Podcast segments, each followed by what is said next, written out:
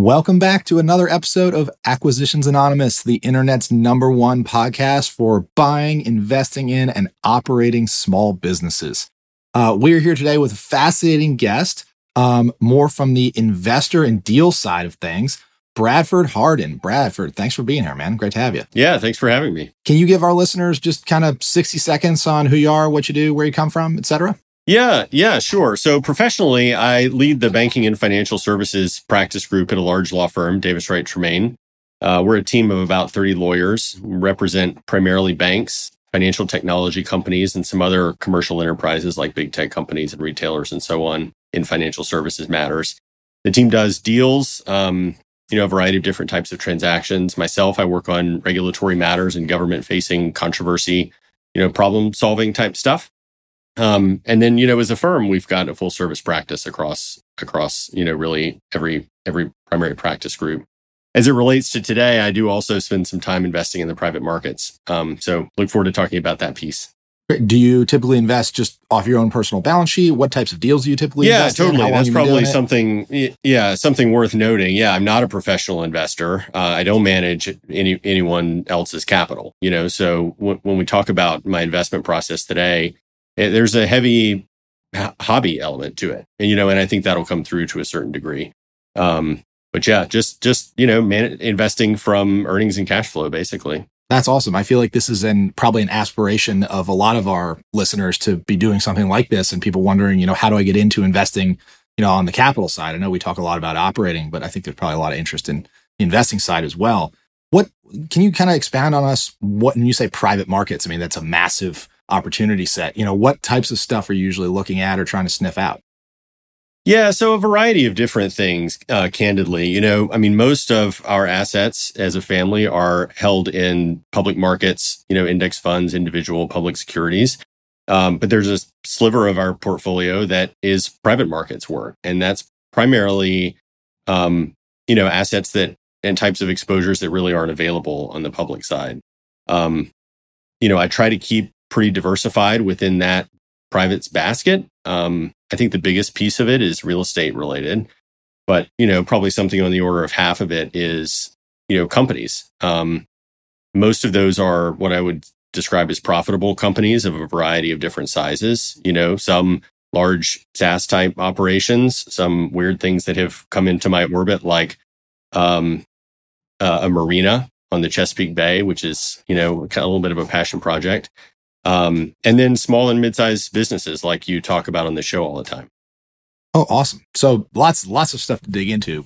Um, my first question is, so it's so eclectic, right? So plenty of investors focus on one specific thing and they, you know, kind of build out a network of connections in that industry and they get to know all the lawyers and all the, all the investment bankers and the deal guys and the, you know, all the companies in the space. But it sounds like, you know, everything from small operating companies to a marina, very eclectic. So I'm fascinated kind of how do you hear about this stuff? How do you where do you go to find these deals? yeah, that's that uh, is I don't think an, a question with a simple answer. Like um, in I think almost all instances, these investments have come through people that are in my network. You know, and what I mean by that is the the GPs or sponsors of these deals I typically have been exposed to for an extended period of time. Like the marina, for example, the the sponsor on that deal is a buddy of one of my law partners here in DC. I'm a have you know boating as a hobby interest. I got connected through my law partner. We started talking about this marina project, and you know it it it, it sort of arose that way. Um, there are other things that you know have come to me through different channels. Um, you know, but I, I think like a lot of um, investors like me, we struggle with you know how to best find deal flow. Um, but in my, in my own experience, it's been a process of networking, just like you would seek out any other kinds of business opportunities. And you have to build that top of funnel without ever really knowing where it's going or where the deals are going to come from. And then as, as that network of people who are, you know, generally capitalists and business operators and entrepreneurs and so on expands, then the deals start appearing, you know? Yep. So that's it's kind of funny because all the investors want deal flow and all of the Yeah. operators want to raise money, and yet still they say struggle to find each other all the time. Um, and so you you end up with all these kind of intermediary marketplaces that pop up.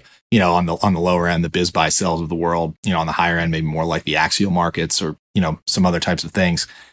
If you were trying to raise money, if you're on the other side, you know, if you're the CEOs, the operators that you've invested in, how should they go about, go about finding someone like you who has the risk appetite for, uh, the capital for, um, and wants to invest in a private deal? I guess my advice would be if, if you're at the moment where you have a deal and you need capital and you're just starting to look for your capital partners, you're you're behind, right? Like I think one of the things that I've learned over the last few years is that the best way to find people like me in general is content marketing. You know, that's what led me to this podcast at the end of the day, right? Fr- from a lot of the work that the two of you have done in putting really high quality content out for people who are interested in this type of business. And so, what I would suggest to someone who might in the future have a deal, might in the future need to raise some capital, start now. Like, start creating content, put out ideas, show people the way that you think about the world. Because, like I said, the investments that I've made have been through people who I've known for a while. And I've been able to watch them. I've been able to observe how they think because they do it either, you know, in my physical presence or in public. And most of the time before they approach me with a with a deal, I've already thought I want to be in business with this person. Like this is somebody that I like. They're they're smart, they're ambitious. I like the way that they think about the world. They're insightful. Like I would make a bet on this person. And that's what you're doing in these kinds of deals. You're making a bet on a person at the end of the day. And we can talk a lot about, you know, what what other processes that go into considering a private deal like this, but nothing matters as much as the person who's at the top of the ship. Sounds a lot like the classic advice to bet on the jockey uh, rather than the horse, and that the right jockey will figure it out. Yeah, I think that is basically right. But, you know, and this is partly the power of Twitter. I think um, it is much easier to get a much better understanding of that jockey in today's world than it would have been five or 10 years ago. You know, Mhm. I mean, you can just, there are a variety of different ways across a network that's not geographically limited to really get insight into, you know, how somebody thinks, how they work, um, you know, and all the rest. And that's really what feeds into that, just that, that sensation really of, I want to make a bet on this person. Awesome. I'd love to kind of to conduct some of the rest of this interview kind of through the lenses of examples of deals that you've invested in or or looked at and passed on, uh, however it may be. Um, so if you could, we could do the marina. We could do maybe one of the more private operating businesses too. And remember, this is acquisitions anonymous, so you do not need to reveal any names or uh, anything specific if you don't want to. Um, but uh, I would love to hear sort of the life cycle of one of the deals you did um, you know, how you became aware of the entrepreneur or the sponsor, uh, kind of how you evaluated that deal, uh, and got to the decision to pull the trigger and make the investment. And, and after that, we'll get into what happened afterwards. Yeah, I'll talk about something that happened over the course of last year. This um this actually is a a, a fun type investment in the SMB space, but I think you know has a um really nice story in terms of what the arc of them coming into my orbit and considering the deal was. So first came into awareness of the of the GPs in that through content marketing, you know, on Twitter. Like I came to know about the two of you. Um but you know that was probably two years ago or at least a year before they they started raising for this project so you know i had a good idea of um you know that that i was interested in being in business with these people just with these people just from the way that they you know carried on in public like i was saying earlier the next part was you know um that person or those people reached out to me and said hey uh, we have something we think you might be interested in um here are the basic parameters of it. Let us know if you want to talk.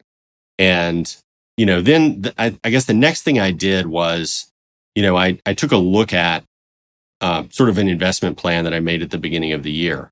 Um, I, each year at the end of the year, I look at, you know, where our por- portfolio stands between, you know, all the different types of investments that are in there and what, you know, I hope to identify during the course of a year in the private market segment. I said, okay, is this a match? You know, just at the very highest kind of asset allocation level. The answer there was like, yeah, it could be. So, um, uh, I said, yeah, look, I might be interested. And that sponsor sent me a, a lengthier deck, you know, so uh, go from a one page deck in that first contact to now a deck that's, you know, call it 20 pages. Still conceptual, still all forecasts, pro forma, you know, um, but much more in the way of detail. So what I did at that point was then spend some time with that 20 page deck, identify what I thought the key issues were and the drivers of success, um, and then set a time to have a conversation with the sponsors.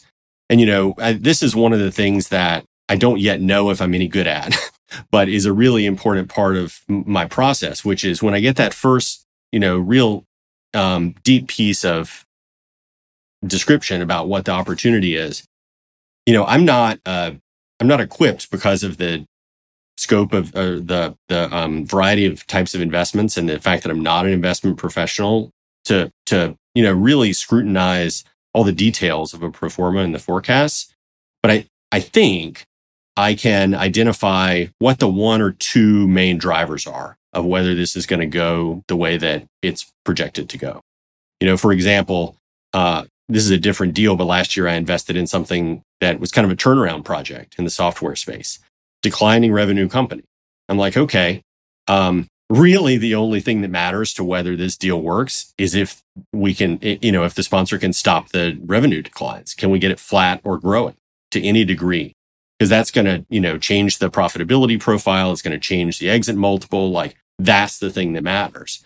So I went into that call with an idea of like what those one or two or, or maybe three things were that I thought were the primary drivers. And we had that conversation. Um, you know, and, and so at that point, I've, you know, made a preliminary determination that the, that opportunity is within the scope of what I'm looking for in a given year. I've decided that the folks who are sponsoring it or syndicating it or, you know, whatever the model is are a team that I want to bet on. I've done some work around what I think are the major drivers of success and gotten myself comfortable with that. Something we haven't quite talked about yet, but I've had a chance to look at the terms. And, you know, I mean, a lot of deals I will just immediately pass on because of the terms are piggish or way off market. Mm-hmm. You Would know? you be able to give an example um, with on a no names basis of some terms that you saw that were very egregious? Yeah, sure. I mean, three that come to mind are like fee load, um, you know, which I think is a source of both drain on returns to the LPs and also a dis- disalignment between the GPs and the LPs in a deal. So fee load is a big one. Um, you know, what the split of profits over a hurdle is. You know, I mean, used to be a 20 or 30% was pretty standard market and things have gotten pretty um, flexible, you might say, when it when it comes to that across a few different asset classes. I, I uh, heard, and, you know, and I, I, I heard somebody on Twitter defending a seventy percent promote the other day. I was like, oh boy, like this is this is not Holy the world. Yeah, I, right, and, and I'm just not of the view that like um all that matters is that the you know what the net to LP's returns are at the end of the day because these deals have a huge amount of risk in them you know, um, I, I, think that's underappreciated. They're they're completely illiquid. You have no control. There's no government oversight. Like a lot of these enterprises are relatively fragile. They're risky deals, and um, I I just I, I am not gonna. I, I want to share in the upside that comes from that risk to a conventional degree. Um, and then you know, I mean, there are some other any non pro rata allocation um, of of the economics of a deal other than profits is you know concerning to me. Not necessarily a deal breaker but i need to understand it. Are you um, talking about things like a acquisition fee or a disposition fee or or things like that? Yeah it could be that on the real estate side what's happening with the depreciation um you know what's happening with any other types of losses and you know who's bearing the risk for um you know uh, legal liabilities and indemnifications and thing like things like that Okay. You know, I what I what I want to see on that stuff is alignment um, between the GP and the LPs. Yep. Um, before we get kind of past the investment decision, I was really fascinated by something you said at the very beginning, which was the first thing you do is compare the opportunity against the private markets investing plan that you've made for yourself at the Hmm. beginning of the year.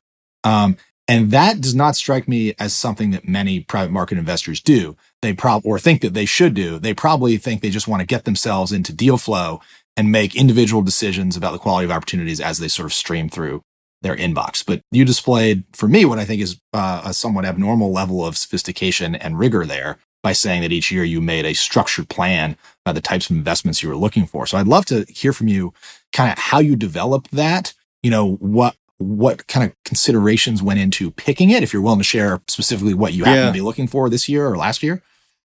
Yeah, sure. I mean, I think we need to start with why why do this at all, right? And there are a few reasons that I'm in this mark these markets to begin with, right? And P 500 very easy to invest in, takes very little time, reasonably reliable outcomes over the long term. Like that's the easy button.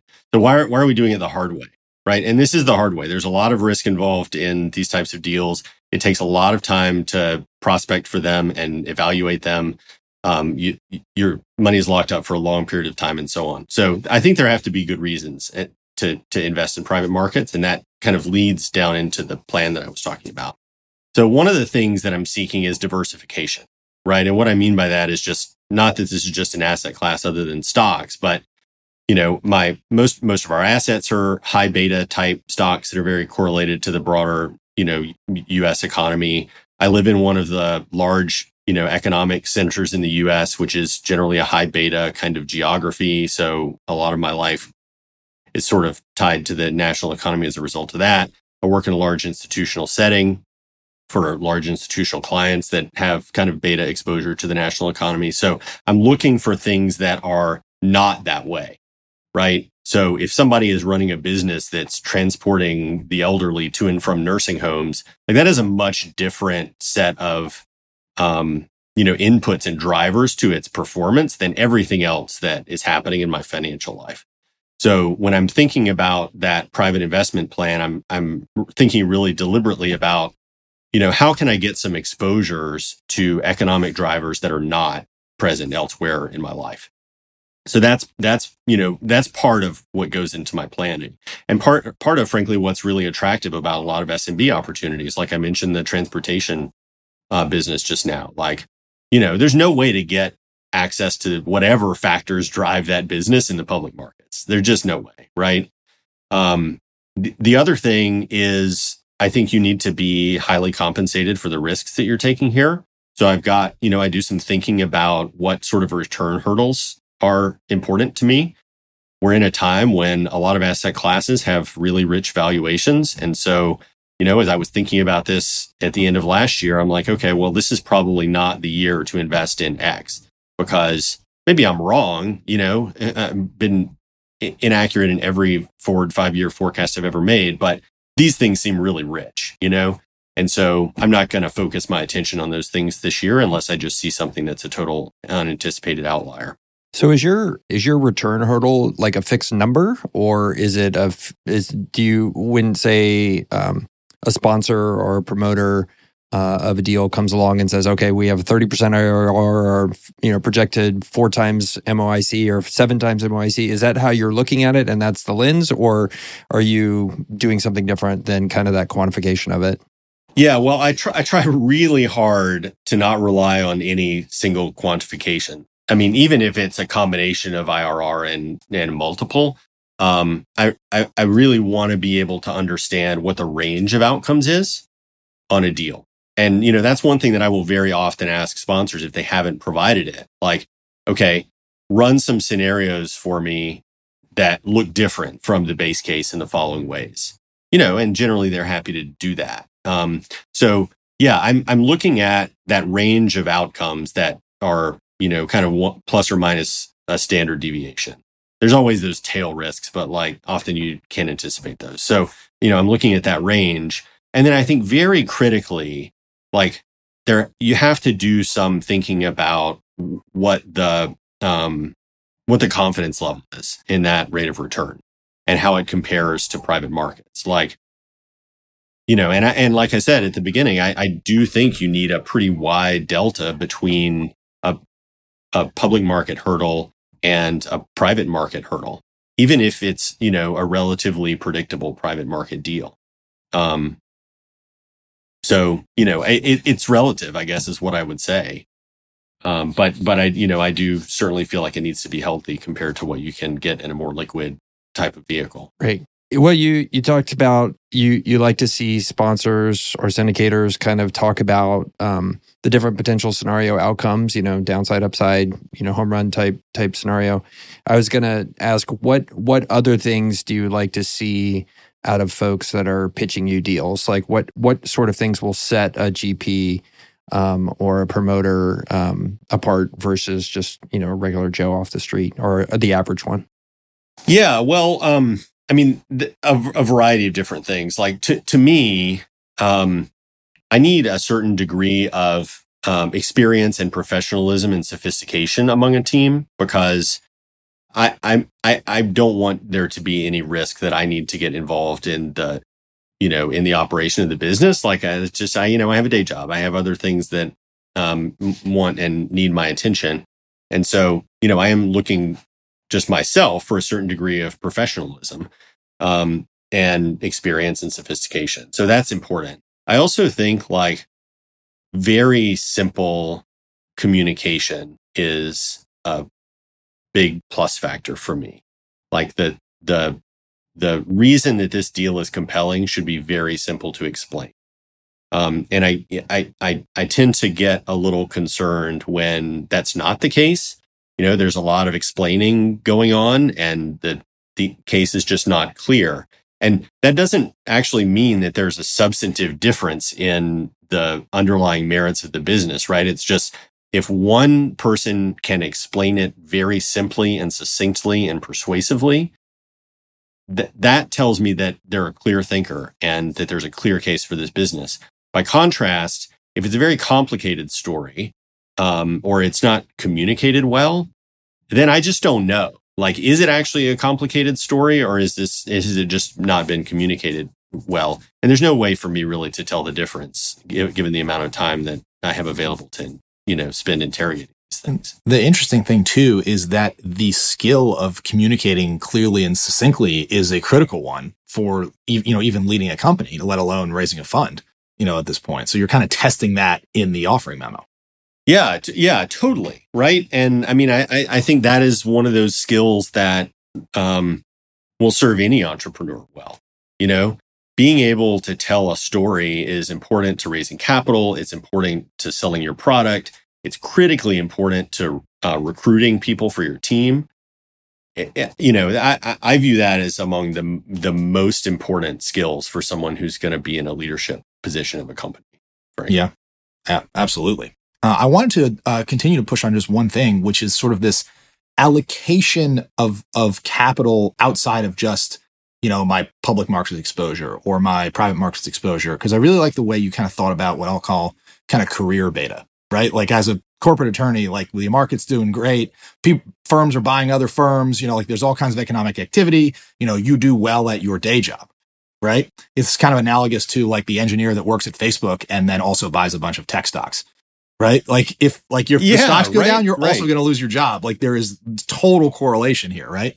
Um, so I love what you were saying about looking at your entire personal portfolio through the lens of your career, uh, which is probably the the major earning lever that many people have if they're not full-time entrepreneur, right? Like your biggest investment is your career, the DCF of your career over the next over your working life. And that has a certain amount of exposure to certain industries or or industry beta, you know, kind of the economy generally, et cetera. And then you've got your public markets exposure, and those might be somewhat overlapping, right? So it's very possible you could accidentally be very leveraged to just is the economy in boom or bust generally. And then using the private markets very deliberately to try to buffer that, you know, with yeah. sort of like an inverted, uh, you know, wave on when things are bad in the public markets, maybe at least they'll be good in the private markets. Yeah, for sure. And, and, and yeah, it's almost a, a hedge or a different kind of factor exposure, you know, because like my my uh, maybe the marina is a little bit leveraged to the to the macroeconomic cycle, uh, for example, but the you know the elderly transportation business is not. You know, I mean, it's just a totally different set of factors. The other thing that and maybe this will be interesting. I bet other people are also in this situation. Um, I'm I'm a you know a lawyer entrepreneur. Like I have the restlessness of an entrepreneur when it comes to what I want to be thinking about day to day. Um, and that's been a challenge for me to manage in my career over the years. Like I've been doing this for 15 years, more or less the same thing. And it's you know, it's going very well. And I'm just starting to, you know, kind of experience the compounding curve turning up in a, in a really meaningful way, which is very rewarding. But I also need to figure out a way to stay engaged in that work for another 15 years. If that's, you know, if that's what I want to do at, while at the same time, you know, always being interested in these other things that are coming and going.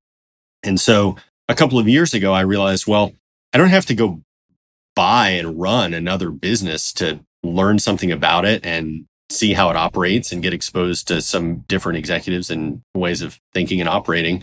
I can be a passive investor and still kind of scratch that itch.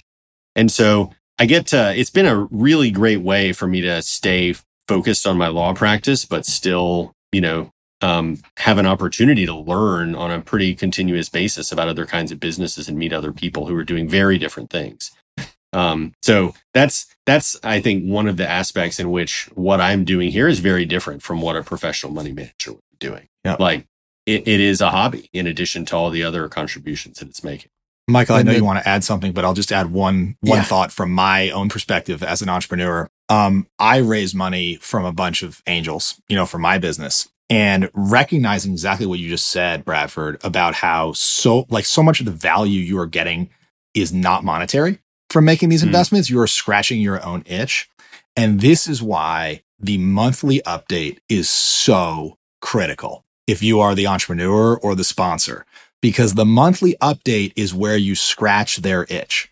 Like essentially the investment is the subscription to like the most expensive monthly newsletter that there is, which is your monthly updates. And, you know, so they can sound smart when they go to the country club and they can talk about the other the companies they're invested in and how they're doing and macroeconomically like I'm an e-commerce company, right? So my investors can sound with it and like on trend when they talk about e-com. And I recognize that that is a tangible value that I provide to them, right? By investing yeah, in the company. a hundred, a hundred percent. Yeah. I mean, this podcast may be the coolest thing I've ever done. Um, I get a little bit. Hope not. Uh, if so, I have some work to do. But there's another piece of it too, right? Which is I run a business, right? I lead a 30 person team of lawyers. We probably have an equal number of staff that are supporting that practice. And lawyers are not great business people, you know, just there. We're not, we're not trained that way. We don't have that experience. We all came up in the same kinds of environments. There's not a lot of divergent thinking. And, and yet I've been able to expose myself to a bunch of entrepreneurial people through this work that I've been able to fold back into the way that I'm running the law practice. Like I used, we used EOS to do our strategic planning process last year and it was great. Like, and, and you would never see something like that in most law firm settings, right? You, your strategic plan would be this lengthy memo that was drafted by committee and like it would get prepared and then it would go in the drawer and then two years later it would come out. Um, and so, you know, I got that idea from being involved in this community and it's already paying off tremendously. So yeah, there's the hobby and prestige thing about it, but it's also actually helping me learn more and improve and do better in my own business. Yeah, super smart.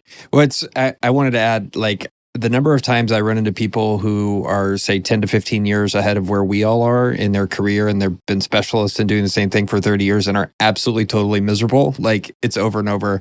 Like I like I lost half my hearing four years ago and I went to a bunch of ENT specialists who all happened to be like 60 year old white men, because that's I guess what they are.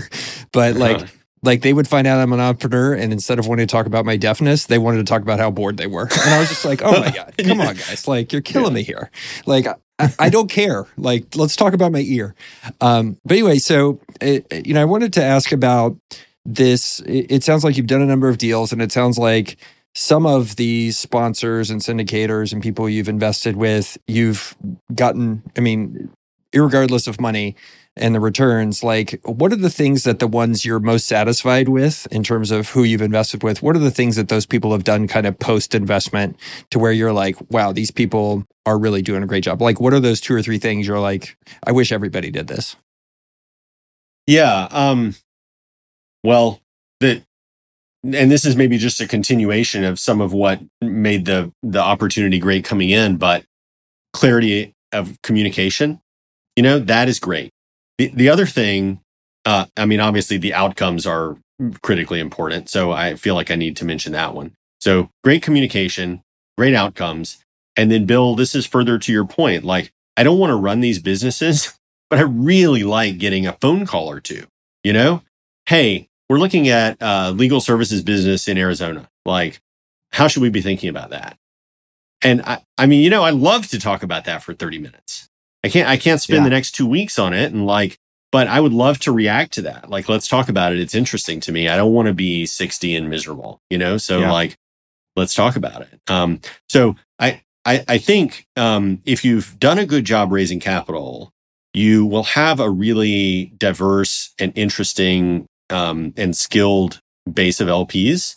And e- even though, you know, I'm the guy with the, I put the limited and limited partner t-shirt on Twitter. um, you, you should not hesitate to like make use of that group. I think, I think like, you know, angels, obviously that's kind of part of the culture, but I, I, I don't think it needs to be limited to that kind of investing. Like if you're running a, a company and there's somebody who's broadly involved that can help you, you should ask them for help. Oh, uh, some I mean, some of the, the biggest smiles I have ever seen on my investors' faces are when I have done that, Bradford. When I've called them and said like, "Hey, I got this, I got this problem. Like, I'm trying to decide between these two things. Like, can you help me?" Because a lot of times, you know, these are guys that had very dynamic, interesting careers, and they're retired now. You know, and like they want yeah. taste. Like they they have so much to share for one, so it's incredibly valuable for me. But also, it's super fun for them to to help a younger person. You know? Yeah, and this is something that I say a lot. Um, for your listeners, like, do not be shy about asking people who are in a position to help you for help. Like, don't hold back. There is no reason not to ask. People who have been really successful love supporting other people who are trying to be successful. It is like a lot of fun.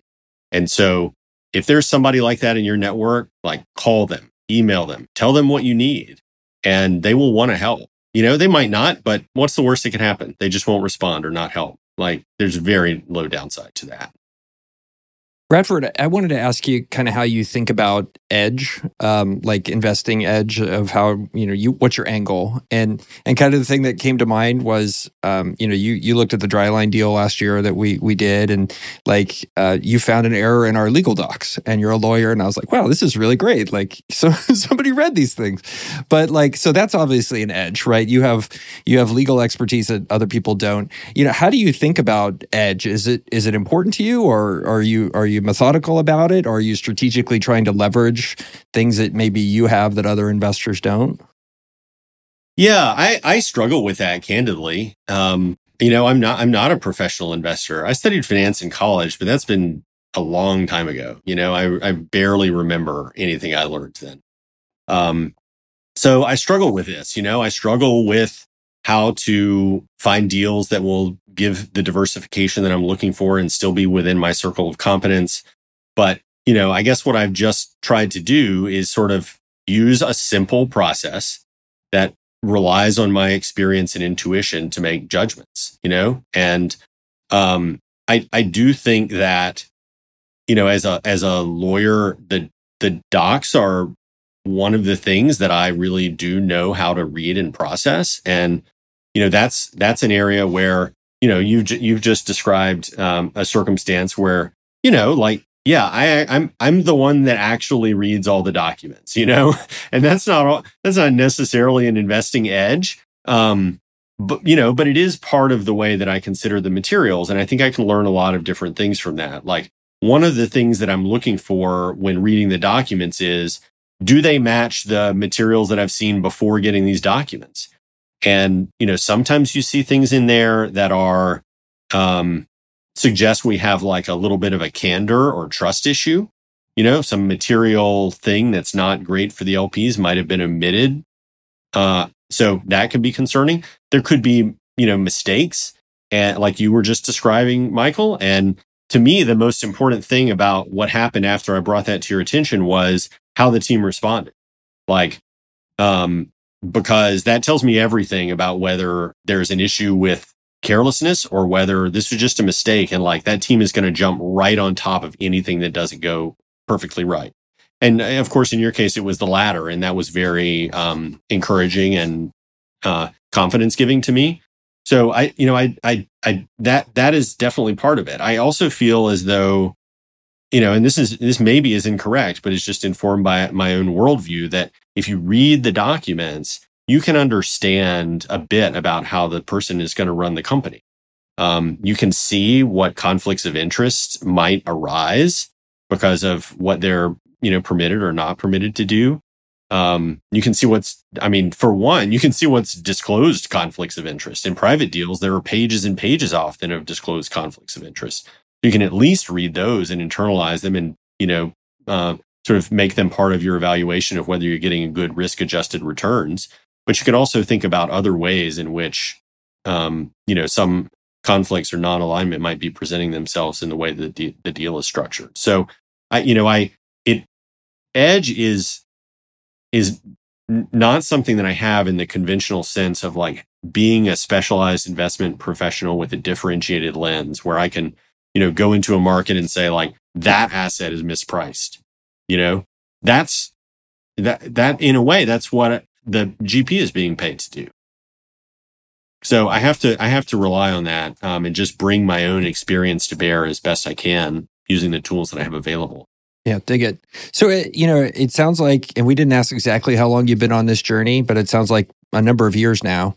Um, you know, what, as you look back over the past few years of experience that you've had doing this, you know, do you have any things you wish you would have done differently? Like if you could go back and give Bradford advice five years ago before embarking on this journey and investing in these private deals, what what would you tell yourself?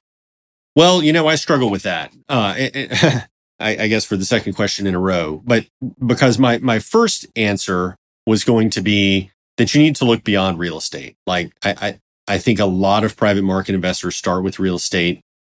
I understand why it's easy um, to understand. Everyone knows what a building looks like and what the basic revenue model is. Um, we all have experience with real estate from, you know, or many of us do from buying and selling houses. Um, but you know, often that's not the private market asset class that has the strongest returns on a risk adjusted or, or, uh, or other basis. I, I mean, I, I, like I said, I, I have plenty of assets there, but um, there are other fish in the sea, so to speak. So, uh, on the one hand, I would encourage myself to look broader and you know look into the ETA community and um, the lower middle market and private equity and and so on.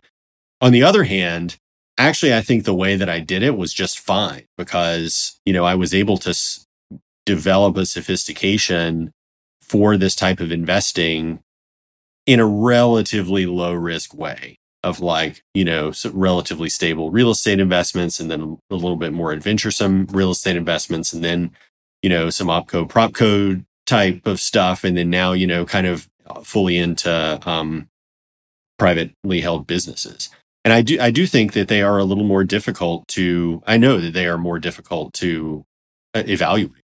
For one, they're all very different, you know, or, or at least there are a number of different sub industries that you can get into. Um, but they're just also without you know a substantial asset there securing the deal, things can go a lot more wrong if you're if you're wrong and with the with the wrong team. So you know, in that respect, I think actually it was a fine way of kind of getting up to speed in these markets over a five year period or what. Awesome. Um, well, Michael or uh, or Bradford, is there anything else you guys want to add before we kind of wrap this up? Yeah, I, I, I, can I put some questions back to to you two? Oh, flipping the so script. Here, yeah, let's do it. Yeah. whoa, whoa, whoa! We'll do the interviewing. Here. Yeah. go yeah, I want to. Yeah, because look, you have investors in your audience as well. I listen to the podcast and and always enjoy it. So um, here's here's one if you send a deal to a prospective investor and that person decides to pass, do you want to hear from them about why they made the decision to not invest? Yes. Yeah. Yeah. I, mean, it, sometimes it hurts, right? But definitely yes. Okay. Why? Um, because there's a chance it's something you missed. Like it's a chance that someone else, you know, that you could address with the future people that you approach. You know, like for example, I am passing because these terms are way off market.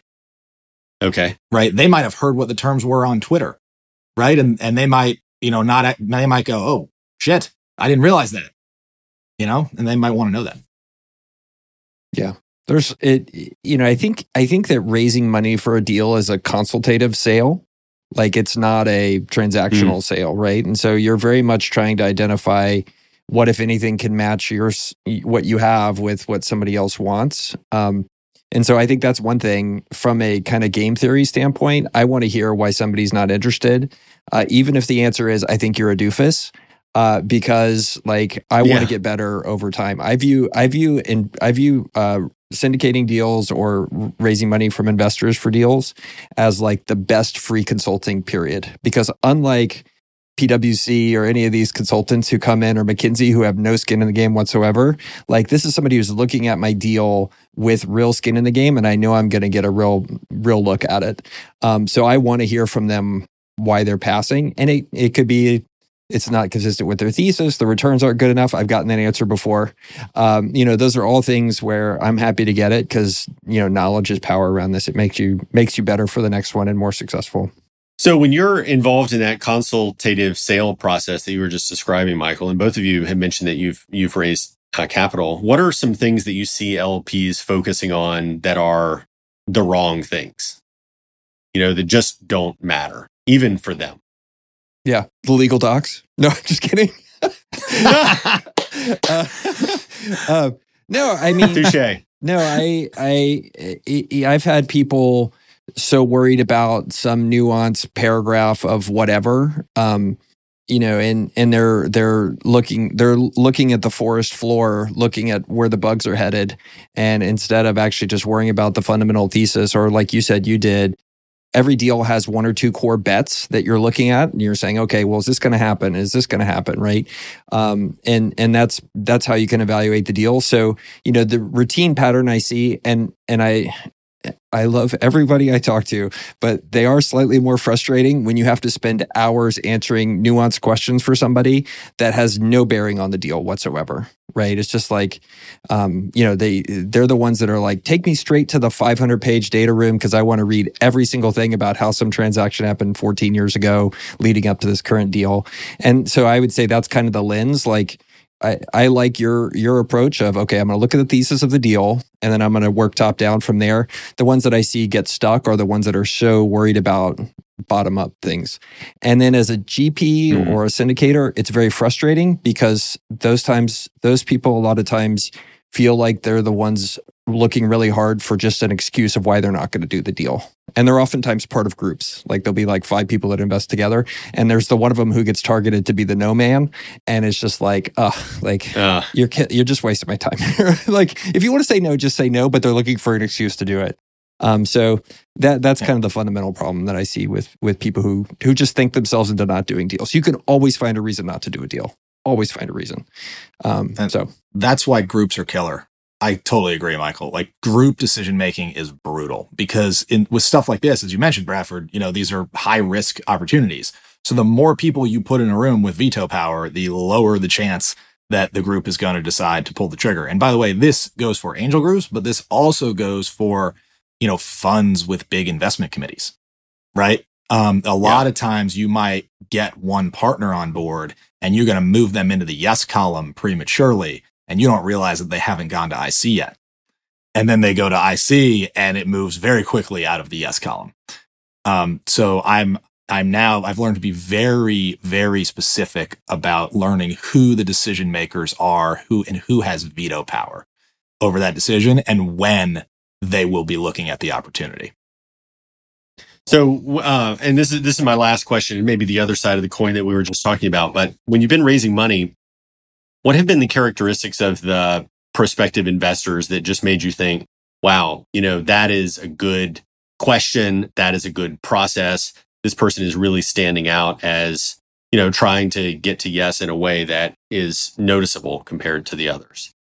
One that Yeah. jumps out for me is when whenever they guess the thing that I haven't told them yet. Like, you know, cuz Uh. cuz you know, you as the uh as the money raiser, right? You can only cram so much into the deck or into the pitch, right? And there's probably stuff that you have in the longer term vision that you think is maybe a little too out there or a little too, you know, pie in the sky, you don't want to distract people with. Right. But a lot of times, a couple times I've had investors that said, okay, I get everything in your deck, but like, ha- what if we also could do, if we succeeded all this, we could then do that. And I go, yes, you really get it. Right. Like you're, you've grokked everything that's in the deck and jumped forward to what if it works? You're, they're asking what if it works, not what if it doesn't work. Right. Yeah, and if yeah, it yeah. works, they can get really excited about the upside. I love that. Yeah, Michael? It, you know, I think I, I think I, it's really great when somebody's like in the place you're at, where it's like, okay, here's my core investing thesis. Here's my parameters. Here's my methodology. Um, here's what I'm evaluating. Here's how you fit or don't fit into that.